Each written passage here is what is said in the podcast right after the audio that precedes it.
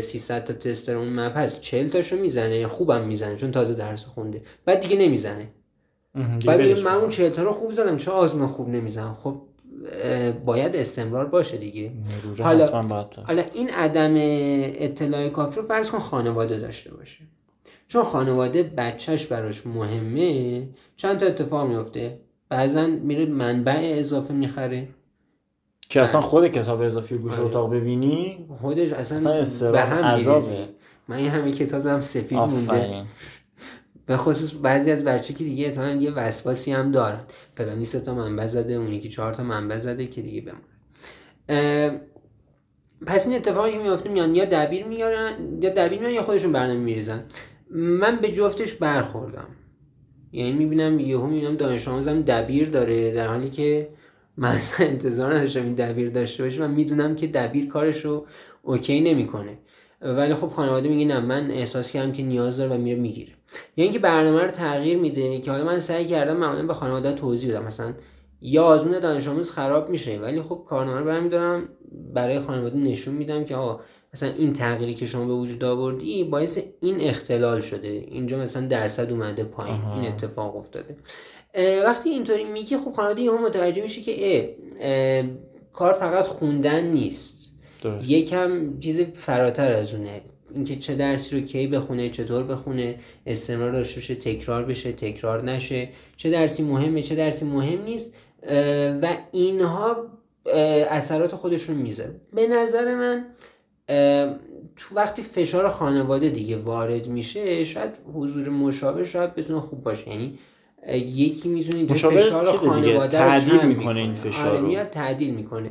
یه جایی دانش آموز میگه که مثلا خانواده خیلی داره به من فشار میاره، خب مشاور میره با خانواده حرف میزنه حالا اینطوریش نکنید، فلانش نکنید. مثلا من یه دانش آموز بود، حالا ایشون دانش آموز من نبود، من به صورت کلی شنیدم، دانش آموز دهم بود، خواهرش میخواست کلا کلاساشو کلاس متفرقه‌شو کنسل کنه. این کلاس دهم کاری نداره که دیگه. کلاس زبانش هم داشتن کنسل میکردن که خب بذار یکم نفس بکشه دانش آموز. یعنی این انتظارات زیادشون باعث میشه که خب به صورت غیر منطقیشون میکنن به همش برمیگرده به دلسوزیاشون. آره دلسوزیاشون. البته قصد بد ندارن. آره اصلا اصلا اینجوری نیست که اصلا آدم با خانواده حرف میزنه متوجه میشه که پدر براش مهمه یا مادر براش مهمه که این فرزند یا برادرشون یا خواهرشون نتیجه مناسب رو بگیره حتما. یه مورد دیگه که میاد اینجا مشکل به وجود میاره افرادی هن که سعی میکنن از این مسیر پول در بیارن، یعنی یه فشار نامناسب رو روی دانش آموز میندازن. تو سی روز پزشکی قبول شو آره. من بلدم من بهت میگم دقیقاً. یا اینکه عددهای ماورایی میگن، مثلا خانواده نشسته برای اینکه خانواده رو هیجان زده بکنه و فکر بکنه که نه ایشون بلده و واقعا نیاز به خرج کردن هست، میگه شما باید روزی پانزده ساعت بخونی، شما باید این کارا رو بکنی، این کارو نکردی یعنی لزوما هم جواب نمیدی. بعد شما این کارو نکردی بعد اصلا خود دانش آموز به هم میریزه، یعنی من اینا رو باید میکردم فهم نمیدونستم. و اونجاست که یه حالت دیگه فشار به وجود میاد و اینم همین حالته، باز خانواده میاد اون برنامه رو توش تغییر به وجود میاره و اینم واضحا نتیجه مناسبی نخواهد داشت. تو این حالت به نظرم بچه‌ها خوبه که سعی کنن به نوعی به خانواده نشون بدن که ماجرا فرق داره، یعنی فقط خوندن ساده دقیقا. نیست، توضیح بدن لزوما شما با یه عالمه درس خوندن یه رتبه خیلی نمید. تاپ نمیاری. این یه چیز یه چیز هم سعی کنن توی جزئیات کار توضیح بدن. مثلا پیش میاد چیز طبیعیه چون ما داریم کلی درس میخونیم، به خصوص برای دوازدهمی که پشت دیگه دارن برای کنکور آماده میشن دارن سه تا پایه رو همزمان میخونن، پس طبیعیه یه چیزایی یادش بره آدم ته دو هفته.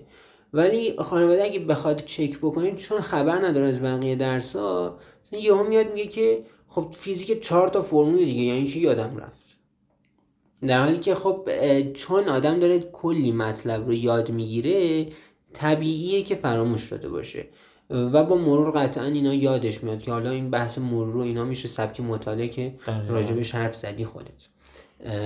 منتهی از آره آره یه منحنی فراموشی بود. آره آره ابینگ هاوس تمام حرف زدیم.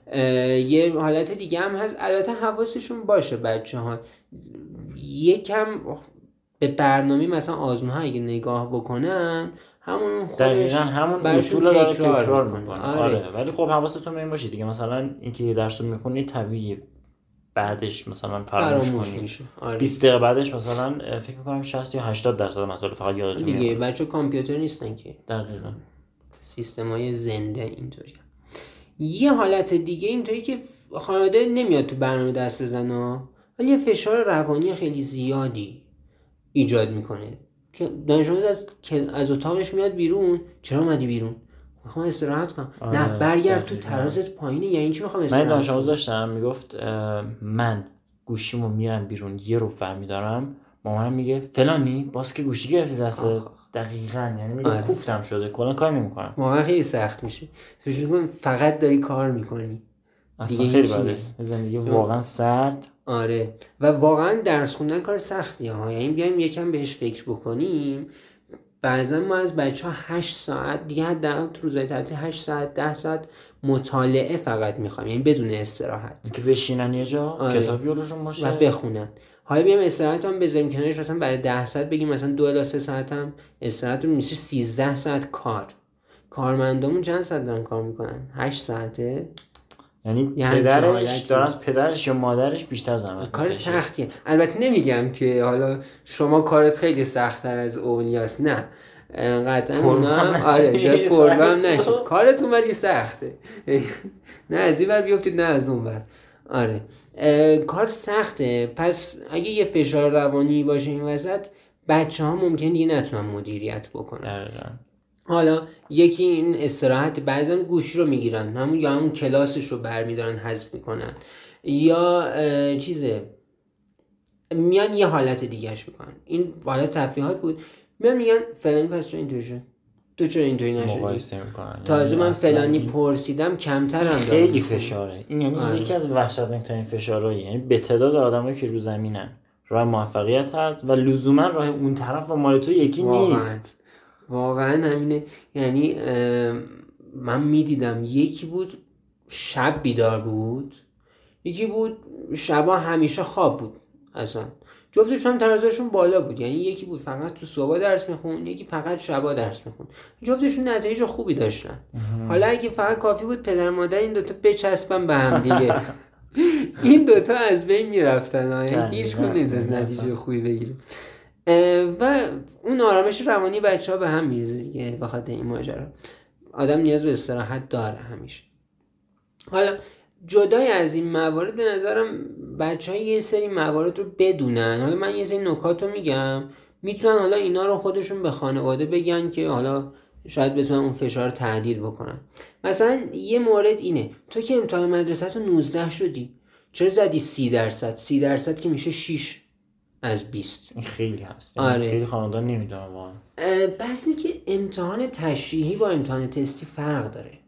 امتحان تشریحی تو جوابت هم اشتباه باشه راه حلت نمره داره دیگه. اه. یا اصلا اصلا بگیریم نمره و اینا هم نه. نمونه سوال خیلی بیشتره به نسبت برای امتحان تشریحی، چون تنوعش کمه. چرا؟ چون امتحان تشریحی قرار نیست عین کنکور باشه و مثلا پانصد هزار نفر ششصد هزار نفر قرار باشه یه آزمون بدن و همه هم در حال آماده شدنن. این کتاب آموزشی زیاد نداریم، کتاب تست، کتاب سوال تشریحی زیاد نداریم. اگر هم داشته باشیم نگاه کنی خیلی شبیه هم دیگه. یه سبک سواله و تکرار میشه، صرفاً عدداش فرق میکنه. بعضی بچه‌ها میدونن جزوه معلمشون رو بخونن نمرهشون تامینه، چون از همون, از همون داره دیگه. میاد دیگه، از جای دیگه که نمیاد. ولی امتحان تست... تستی فرق میکنه امتحان تستی فرق میکنه روندش.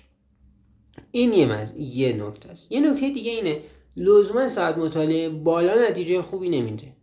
من خودم تجربه کردم.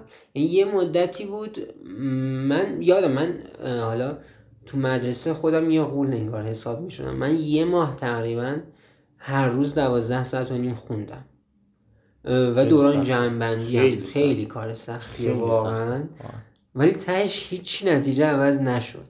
من بدتر شد یه بار یعنی واقعا پیش میاد، خیلی بدتر شد. چون خود دانش آموز برای خودش فشار درست میکنه، خودش میگه من این همه خوندم پس قطعا نتیجه میگیرم، بعد میری تو آزمون سه تا رو نمیزنی میگی به هم همه چی خراب شد. واقعا کلا به هم میریزه اصلا، خیلی بد. آره و هیچی تکون نخورد. بعد از اون اومدم چیکار کردم؟ فقط خوابمو درست کردم، یعنی اتفاقا خوابمو درست کردم، مطالعه‌ام کم شد، ترازم به شدت رفت بالا. چرا؟ چون این مغزم این دفعه کار میکرد، فقط درس نخوند، با راندمان میخوند. آره کیفیتم رفت و فقط کمیت رو نگاه نکردم. یه مسئله دیگه خرج کردنه. لزوما آدم نباید برای اینکه نتیجه بگیره خرج بکنه، از نظر مالی منجم قطعا، از نظر زمانی باید خرج کرد. خیلی از خانواده هستن به شدت خرج میکنن. آره یعنی خیلی از بچه‌ها مثلا فکر میکنن باید خرج آره. کنن. منبعام باید پنج تا بشه دیگه تو. آره دقیقاً. اول بخرم آره. خیالم راحت شه دهنشون. آره. بعد بزنم. این دروغایی که به هممون به خودمون گفتیم. آره. حداقل چه دورانی بود. آره چی بگیم؟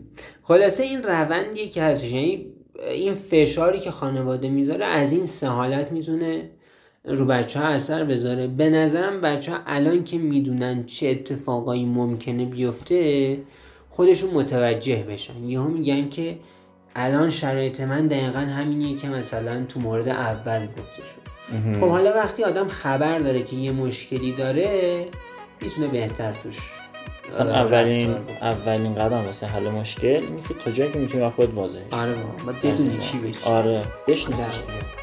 آره به نظرم اینا نکات خوب و جدی بودن که نیاز بود بچه‌ها بدونن. خیلی ممنون ازت مانی، با هم وقت گذاشتی، زحمت کشیدی، زبون روزه گفتید، نه ما چه حرفی. آره خیلی کمک کردی، واقعا بچه‌ها نیاز داشتن به همچین چیزی. خیلی خوشحالم که یکی هست که دلسوز بچه هاست داره اینا رو آماده میکنه براش. حتما به نظرم بچه باید خوب از اینا استفاده بکنن و حتما به دردشون. و ممنونم از شمایی که به راه من گوش میدید، خیلی دوستتون دارم. خدا نگهدار.